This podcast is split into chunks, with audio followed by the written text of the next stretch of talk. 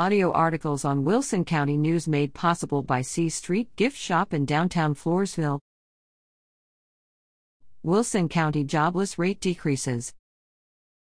Workforce Solutions Alamo released data for the Alamo region that includes Atascosa, Bandera, Bexar, Comal, Frio, Gillespie, Guadalupe, Karnes, Kendall, Kerr, McMullen, Medina, and Wilson counties.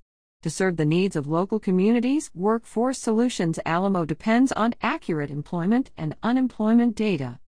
Workforce Solutions Alamo reports that the September unemployment rate for Wilson County was 3.0%, down from 3.2% in August.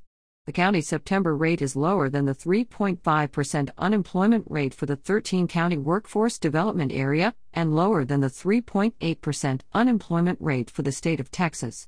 Currently, there are 775 people actively looking and available for work.